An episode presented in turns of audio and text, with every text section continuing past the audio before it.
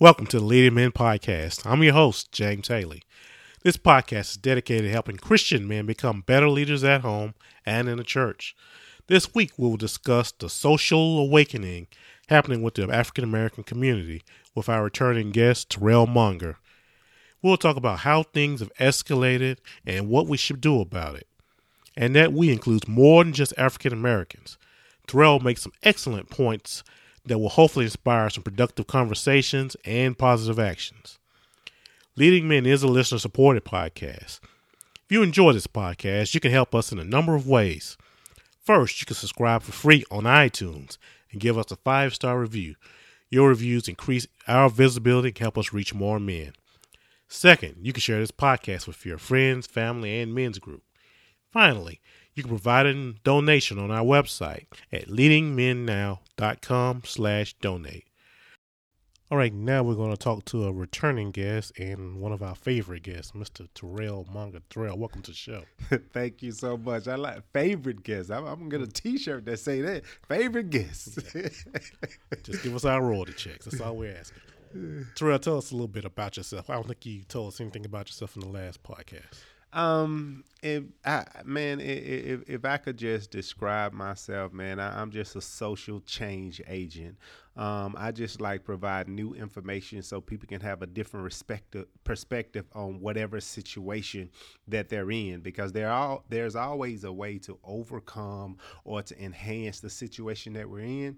But in my opinion, it's just hard to make good decisions with bad information. And I just try with everything I do, give some good information so people can make some better decisions so they can find their best self and live their best life. And that's whatever I'm doing. If it's books, if it's plays, if it's whatever it is, I'm trying to put some new, fresh information out there to give people a fresh perspective on life. Sounds good. Terrell, today we want to talk about a kind of difficult topic, and people forgive us if we go all over the place, but it's a difficult topic. It needs to be happening, and we're going to talk about it. I think we had lunch a few weeks ago, and we kind of described it as a social awakening. And right. One of the things that brought us here is just recently we've had, for a while, it seemed like every week there was a story about a black man being killed while dealing with the police. And honestly, I just want to know, from your perspective, how did we get here? You know, this is 2016. Many of us thought, you know, we'd arrive. We have a black president and we have black CEOs.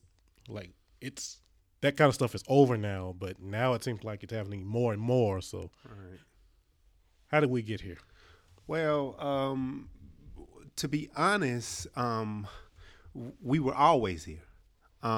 We noticed back when we first saw what happened with Rodney King, with the beating from L.A. and everything, and somebody happened to catch it on video camera.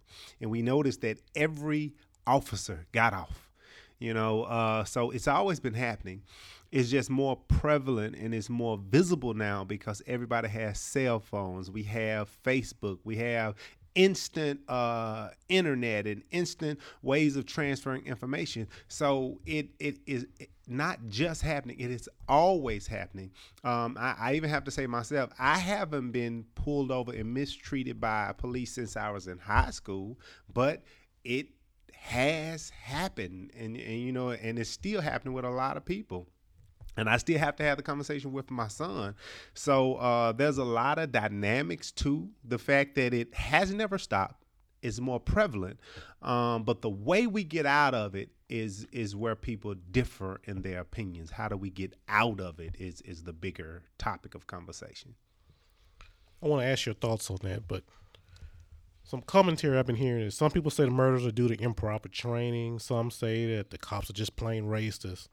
Others, another interesting thought is they're just simply afraid of us. Right. Why would the police be afraid of us? Well, first, I believe the police are afraid of us is number one or number two. It's number one or number two. The reason they're afraid of us is how media depicts us and even how we depict ourselves.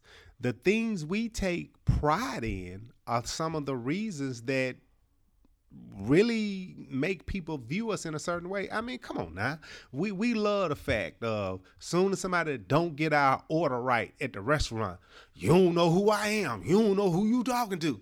I mean, how can you not be seen as a person that I should be afraid of if you keep acting like a person that I should be afraid of? But on the opposite extreme, we understand each other. They don't understand us. And so people have a tendency to immediately fear what they don't understand. Why are people afraid of the dark?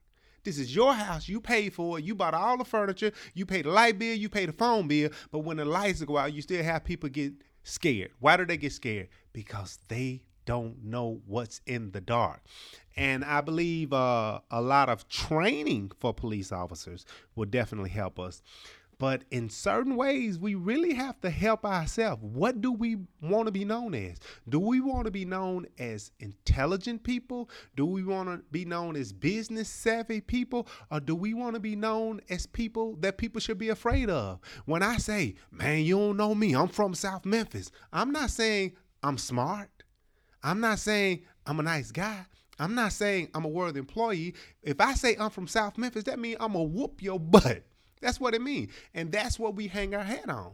So at the same time, if we hang our hat on that, we can't change it when we get ready to change it. We have to work together to change our narrative to one that helps us excel and not one that just make us seem like somebody that we going to pop the trunk on somebody at any given moment. Now, we can say that among ourselves. If we're talking with black people, we want you to think I'm somebody that'll pop the trunk in a minute. We want you to see us as somebody that get wrong with me, I'm going to bust your head. We won't. But when the police pull up, we can't, after we work so hard to portray that image, in the moment, we cannot expect that image to change. I want to go back to something you said earlier about media images. Mm-hmm. Are you simply talking about the news portraying us in a bad way, or Fox News? Or are you talking about something bigger than just TV news? Yeah, I'm talking bigger than TV news. I mean, come on now. Our own music. You got cats that's not even tough in the studio being studio gangsters. Talking about, you know, I carry 4 5s like change for 100. You know, all of our music, we want to talk about the, well, not all of, I take that back. A lot of our music, we talk about the pistols we carry. We talk about what we'll do to you. Now part of it, albeit, the people who don't talk about that will not get signed as quickly, because when we had the PEs of the world, when we had the KRS, when we had the MC Light, you know, the Salt and Pepper, when it was just all about having fun, we were empowering each other. But we forget the fact that there was a private meeting from those starting private prisons, and they had planned that they was going to use hip hop as a means to develop a product for those prisons. And so with one becoming a millionaire off of saying gangster, gangster and dope man and all of this, one person becomes a millionaire while 1,000 of them are primed to go to prison. You know what I mean? So they let one black person get rich at the risk of 1,000, 2,000, 3,000 going to jail. So, if money becomes our only motive, yeah, you can have a couple of people who can make some of these gangster raps or some of these negative songs or negative movies, you know, all of that, and make their little money. But influence is powerful. And people say, oh, it's just entertainment. If we thought it was just entertainment, people wouldn't spend so much money to get a commercial on the radio or a commercial on TV. You could be sitting at home, minding your own business, and somebody sitting up eating that hamburger with the juice running down their arm, looking all good. You would be like, I don't know why. I'm sure is hungry right now. I don't know why. Because you just saw the image. And the time you saw the image was probably the seventh time. It popped up 3 or 4, 5, 6 other times that you didn't notice it. And on that seventh time, it made you act. Same with our music.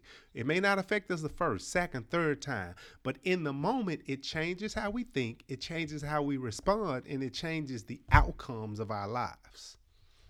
You seen the same thing in any of our TV shows that we watch? Oh, yeah, absolutely. I mean, you talk about power, You talk about empire. You talk all of this stuff, man. I'm telling you, if you've ever lived hood life, when you saw Lucius on Empire, it did something to you. It took you back to the Nino Brown days. It took you back to the Frank Lucas days. Even if you don't feel like that, it made you feel some kind of way. And if you're not careful, what you feed the most grows the most. If you feed your intellect the most, your intellect will shine. If you feed your ego the most, your ego is going to shine. And a lot of us cause the biggest problems that we face in life is because we've been feeding our ego and not our intellect. You know what I mean? Mm-hmm. We hang our badge of honor on the fact of I'm big and bad and rough and tough, but we don't hang our hat on, you know what?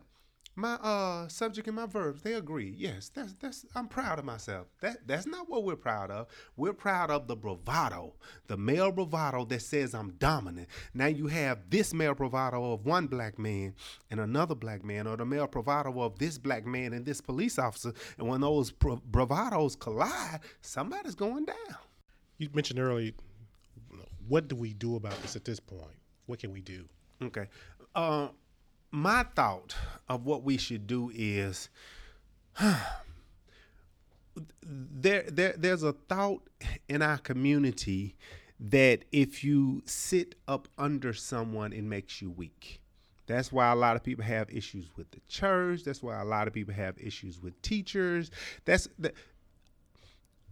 What we have to do is we have to find people in our community that can talk in different rooms, talk in different environments, that can move, and that are living and operating in integrity. And instead of calling them and telling them they pawns for the white man or sellout, let's pull from their information and see how we can collectively find a way to get more funds in our communities, get more jobs in our community, get more resources, more information in our community. Now, at the same time, if I spend too much time in the corporate world, I lose touch with my inner city community. So I have to communicate with them because they keep my ear to the streets. I keep their ear to the corporate world. And we find some type of balance where we can create something. We don't necessarily have to leave our neighborhoods all the time. A lot of times you do. You get tired of your car getting broken into. You get tired of your house getting broken into. It happened to me, and you want to move out. But one of the things is there is a way to channel better information in our community. But if you tell people some of the music you're listening to or some of the entertainment you're taking in is making you more violent and sending you backwards, they get upset. We've got to listen to the elders in our community that care for our community and that can give some type of guidance and instruction in our community. If I am smart and capable and able to create a better life for myself, why would I teach at a high school of rebellious kids that don't want to listen? Why would I make my life harder for people who don't want to make their life better? You understand what I'm saying? But if you value my information, I'll take a pay cut to come teach you the information that I have to help develop you. You understand what I'm saying? But unfortunately, a lot of people have bought into the lie that take care of yourself. We have to take care of our community. It's important that we take care of our community, and we got to get that thought process back, which remind me of this play that I'm about to do called Hood Rich, where when it was all good in the hood, we had love. We had community. And that's the reason I write the plays that I do, because I'm trying to remind people of our greater self. Because we cannot expect those same people that are benefiting from our problems and issues to fix our problems and issues. There are people benefiting to the fact that we don't understand money. There are people benefiting from the fact that, we are buy all of Jordans. There are people benefiting from the fact that we keep going to jail. These people are benefiting from our poverty and our failure. They can't fix it. We're going to have to fix it. And in order for us to fix it, we got to trust each other beyond, the point of getting mad because I'm doing a little better than you. So what if I'm doing a little better than you? Learn how I did it, and you could probably do better than me and everybody I know. But we got to start learning from each other how to fix each other. And we can get without getting anybody help outside the community. We could fix the community if we chose to submit to and trust each other. Now, what does that really look like? Because I'm sure, like you like me, you looked on Facebook when some of these murders happen, someone to say, you know, well, we have to, let's pray for our community and pray for the cops. And then next point, there's somebody saying, yeah, while we praying, they praying. Yeah. You know? And then we start going back and forth at each other in various ways. How do we get on the same page in that kind of climate? Well, the type of people that I'm connected to, I can honestly and proudly say the people that I communicate with, the people that I pour into, their lives are better now. Their families are better. Their, you know, job situations are better. They're advancing their career. They're you know, more educated about the things that they want to do in life. And I'm just talking about a degree. I'm talking about more educated about the things that they want to do in life. But I'm just one person, and I have a reach of about 350 people. I can help those people. Well, we have to have more people that understand outside of the community to pour back that information. I'm not going to say church is the only answer, but if the church really got it right and stopped shouting and falling out and speaking in tongues all the time, if we really got it right, we could play a big part of fixing our community. Because, I mean, most of the things that we decide to do and we actually made progress in it, when we first thought about it, we weren't sure if it could be done. We weren't sure if we should accept it ourselves. So what makes us think when we speak something to people, they're supposed to immediately accept it? We got to give them the grace to reject it, to continue to model it before them and reinforce what we taught them in hopes that they could change. But people who have been called to minister or lead or whatever you want to call it, we have to be dedicated to the lives of those that are willing to follow. If all we want to do is raise an offering, if all we want to do is get somebody to shout and jump up, we're not going to go far. We're not going to go far. But what it looks like to me is we have to take ownership of the things that we do to contribute to the problem and stop depending on somebody else outside of the community to fix it. Like Nino Brown said, we all we got. It starts there to understand that we have to get ourselves out of it. We can't go to jail and blame the white man for sending us to jail. We got to understand, okay, I know the system is designed to make me think like this and act like this, but I got to be smarter than that if I'm going to get out of this. I know we're jumping around a little bit, but I read an article that's somewhat related to what we're talking about from the EUR, Electronic Urban Report. Mm-hmm. In an op-ed about race relations that he wrote for Billboard, Christian hip-hop artist Lecrae explained his reasoning behind a viral tweet in which he said that the freedom America celebrates on July 4th doesn't apply to everyone. I posted a picture of slaves in the cotton field instead because that was the vantage point of my ancestors on July 4th, 1776. They weren't free. The rapper, whose fan base reportedly includes many white evangelical Christians, wrote in a Billboard piece that many of his supporters find his straightforwardness divisive. But he said, there's a difference between creating division and exposing the division that's being ignored. A lot of times, when you don't have to deal with some of the circumstances that affect minority culture, you just don't think they exist. This is a conversation I have with a lot of white friends all the time, he wrote. When I share my experiences with them, they're like, oh, really? What do you think about that article? Is he being divisive when he says things like that? No, I think he's being absolutely accurate. He's been absolutely accurate. And see, the issue with this, because I see this with a lot of well-meaning white people. They want to think, since I don't have a problem with black people, you shouldn't be upset with me. That's the point. We're not upset with you. They take it personal, as if me posting a picture of the slaves in 1776 is a direct reflection of you. The truth is, it's a direct reflection of what you come from and what set you up for success. And it's hard for them to believe that, Colin Powell is doing well. Condoleezza Rice is doing well. And I ended up telling one of my white friends when they took that approach with me, that's just like saying, since Bill Gates is a billionaire, you should be one too. He's white. it's more dynamics to him being where he is. Just because I'm doing well does not mean all black people are doing well. You understand? Because I've had some different experiences in my life. I made it through some different cracks. I got away with some things that I shouldn't have gotten away with. I made it through. But it doesn't change the fact of I slipped through the system. The system did not help me. And the hardest thing for them to face is if they admit that there's an issue, they have a moral obligation to do something about the issue. And I run into this with white evangelicals more than anything. They want to think, oh, God loves us all and all lives matter and we shouldn't be divided. If that is true, why don't you help fight for my freedom?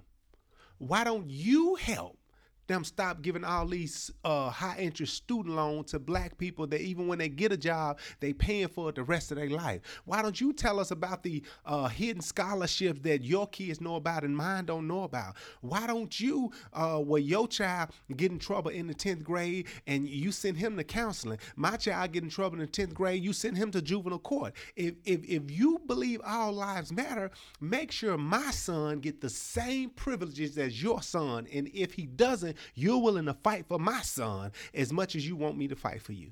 Let's start talking about solutions. We talked about some of this earlier, but let's first start with our media images. What men listening right now, what can we start doing now about dealing with the media images we're taking in? Well, one of the things, and I mean this with all sincerity, we cannot let anger consume us.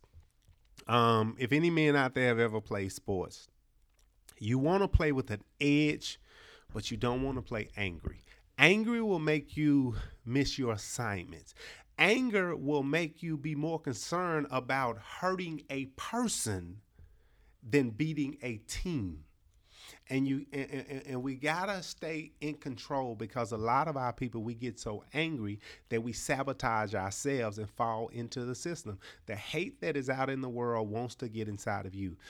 It's if I was using a scripture, I would say the Bible says, be angry, but sin not. In other words, it's okay for you to get upset, but don't let it make you separate yourself from the principles and purpose which you believe in for yourself.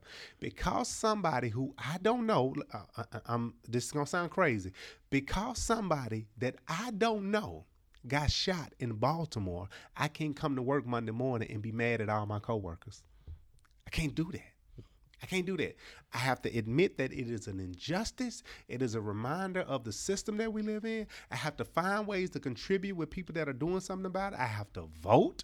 I have to research what laws are on the book. I have to research what policies are in place. I have to find how I can be a part of changing those policies, changing those laws, and bringing about social change and social education. But I can't sabotage my own kids by getting fired at work and say the white man did it. I can't do that. I got to think bigger than that. You know what I mean? Because if I go bust a white person's head, oh, man, I showed him. No, you didn't. Because now the white system that don't like you anyway is going to lock you up. You're going to lose your job. Your son is going to grow up without his father. And you created a bigger problem because you let your anger get the best of you. How each man that is listening to this, I would encourage you, think. Think like you're playing basketball. Think like you're playing football. What is your strategy? What is your end game? And how can you add to that and build on that every day? What small things can you do until you get to a point where you have the amount of influence that's needed to do something that affects your family, your community, your city, your state, and then maybe you can have an impact on the world. I want to go back to media images again. You named a few shows, but there are many, many more. Right. When I'm watching shows, what kind of lens should I watch shows through that I can say, you know, this is something I need to stop watching. This is something my son or daughter needs to stop watching. Okay. Well, first I would say, let's look at the state of my own mental health. Am I making good decisions? If I am at a low-paying job and I'm barely making it and my family is feeling the effects, I'm not in my best healthy state, okay? Same way if I was to go into the doctor's office and they said, Mr. Monger, you've got diabetes. Your health is not the best. What do you want me to do, doctor? I need you to watch your intake at this moment. You can't eat this. You can't eat that. You have to exercise more. I would say to every man that is doing that, if you are already in an angry state, you are already in an impoverished state, you are already not making the money you want, you can't watch everything. I don't care how entertaining it may be, you can't watch it because it's not helping your state. You have to take in some education. You have to take in some more knowledge. You have to learn how to talk in different rooms and be comfortable talking around different people. You got too much healthy information you need to take in than to waste your time taking in garbage TV. Is it going to kill you? No. But at the same time, it's not going to help you get back healthy. Each person has to look at that. Like me, I can get away with eating a peach cobbler with all the syrup on it, you know. Oh, Jesus. I can get away. But my mother, it'll send her into a diabetic coma because she's at a different place in life. She's at a different health state. Just because somebody else who already making $1 million and living good, they can get away with watching Empire because they have no problems, no issues. But if you already have problems and issues, I'm not saying you can't watch Empire, but how is it helping you? You need all the help you can to get out of the situation you're in. You need to be watching some documentaries on how to manage your money better. You need to be studying on social environments that bring forth fruit of the labor or investing or whatever it may be. You need to be intentionally doing things that enhance and advance your life than to watching garbage TV that's not doing nothing for you or your family. All right.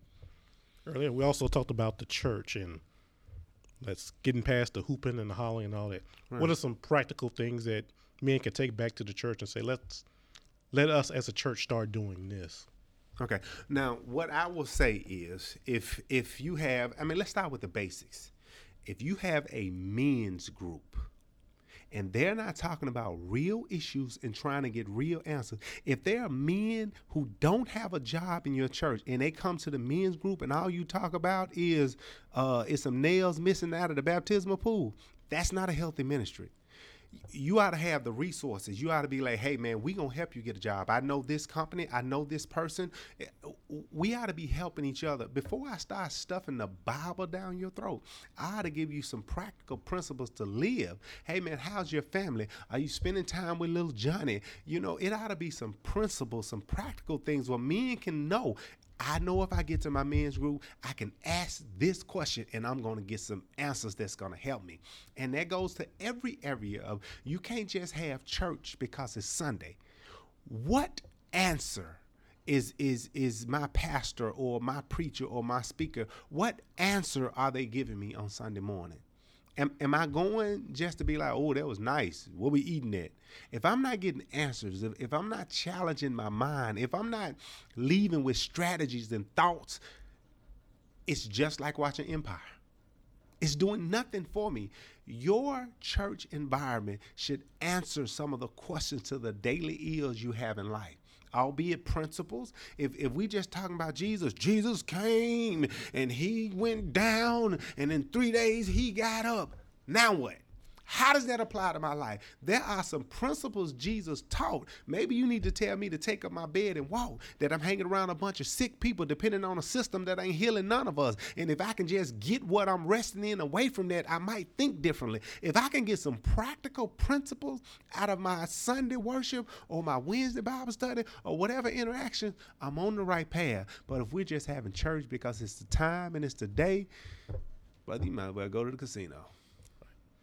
And one day we're going to do a podcast just on your men's group because I know your men's group is awesome. And, thank you. Everybody will get something out of that. So we're going to do that one soon. Thank you. One other thing is we talked about what we can do as a black community, what could the church do. Mm. There's some non-African Americans listening. What should their role be? What should they be doing? The best thing, if you're a non-African American or if you're African American, the best thing you can do is be honest. If you're in the store and you wrote a check and they didn't ask you for your ID and the person behind you is black and they wrote a check and they did ask them for their ID, you got to be able to step up and say, you know what? You didn't ask me for that. That's not right. If you got to be honest about what the situation, if you got a job that you know you're not qualified for, while the person that you know is way more qualified than you, you got to ask them questions. I just have a question. Why was I able to and they weren't? If the best thing a person can do, or if you see a police shoot an unarmed black man and somebody asks you about it, say it, man, that's wrong. Instead of saying, well, you got to see the whole video. You really don't know what would happen. What did he eat last night? That's not the best thing anybody can do to help, especially if they're not African American, is be honest. If it's wrong, say it's wrong. Even if you're not going to fight or do anything, at least say it's wrong. And one of the things I see, police officers trying to have picnics in the park and peace rallies and all of that type of stuff. That's like an abuser bringing flowers home to his wife. That's nothing. The best thing you can do is say, guys, you know what? I'm not a bad officer, but there's some bad officers out there, and we got to fix this problem. And I'm going to dedicate myself to making sure no officer around me is going to act like that. That's how you fix the problem. You can't sit up and talk about, oh, you don't understand what we have to go through. We're so stressed and we have post-traumatic stress. That has nothing to do.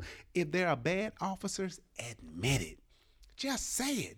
Even if you ain't snitching on all of them, at least admit, man, some of these people are not handling stuff right, and we got to fix this. If you're honest about the situation, that alone starts the healing process.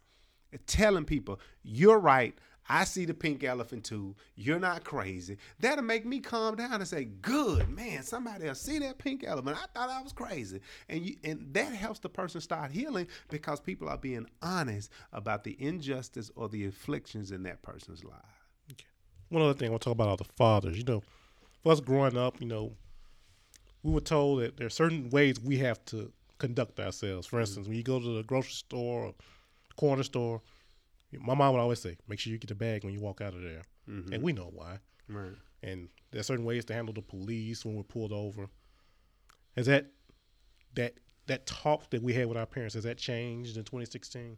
Well, here's the deal. And I had this talk with my son.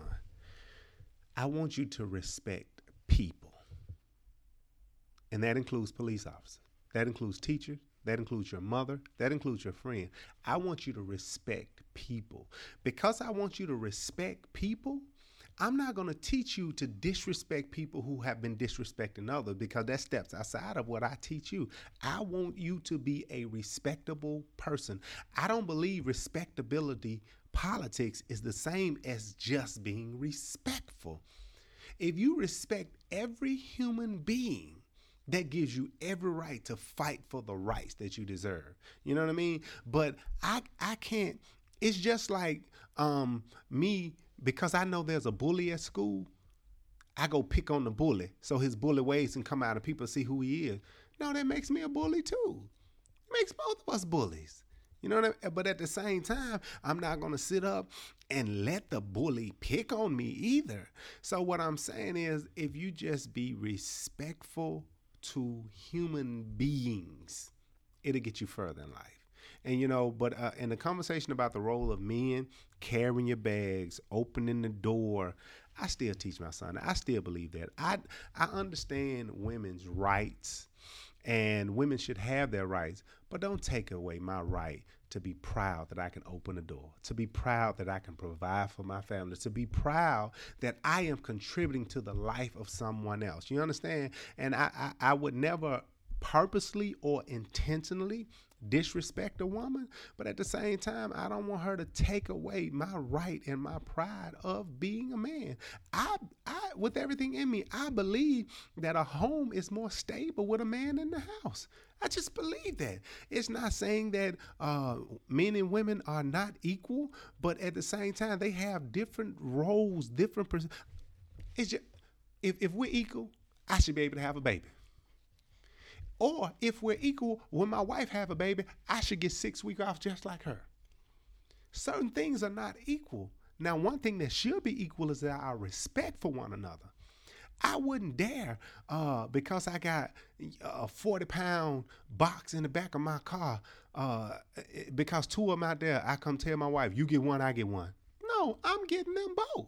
You understand what I'm saying? Now, if she wants to, okay, go ahead and get it. I'm not going to stop you, but I'm not going to expect her to do something that I'm more physically capable of doing than her. You know what I mean? And there's some women that want to do it. If you want to be one of the women that carry the 40-pound box, get you a man that don't carry it. But don't take my right to be a man just so you know you can say you getting your rights. You getting your rights don't mean taking mine. There is a man out there that wants to accept how you are. You know what I mean? But right now, I don't believe that chivalry is dead. I want to open the door. I want to be the one buying a gift on Valentine's Day. I don't care if my wife gives me one or not. You understand what I'm saying? Mm-hmm. I want to be able to, when I go on a date, I want to pick up the tab. If you want to pick up the tab, hey, this may be the wrong relationship. I'm not going to disrespect you, but I want to pick up the tab. I want to feel like I'm contributing to your life. That's how I feel. Mm-hmm.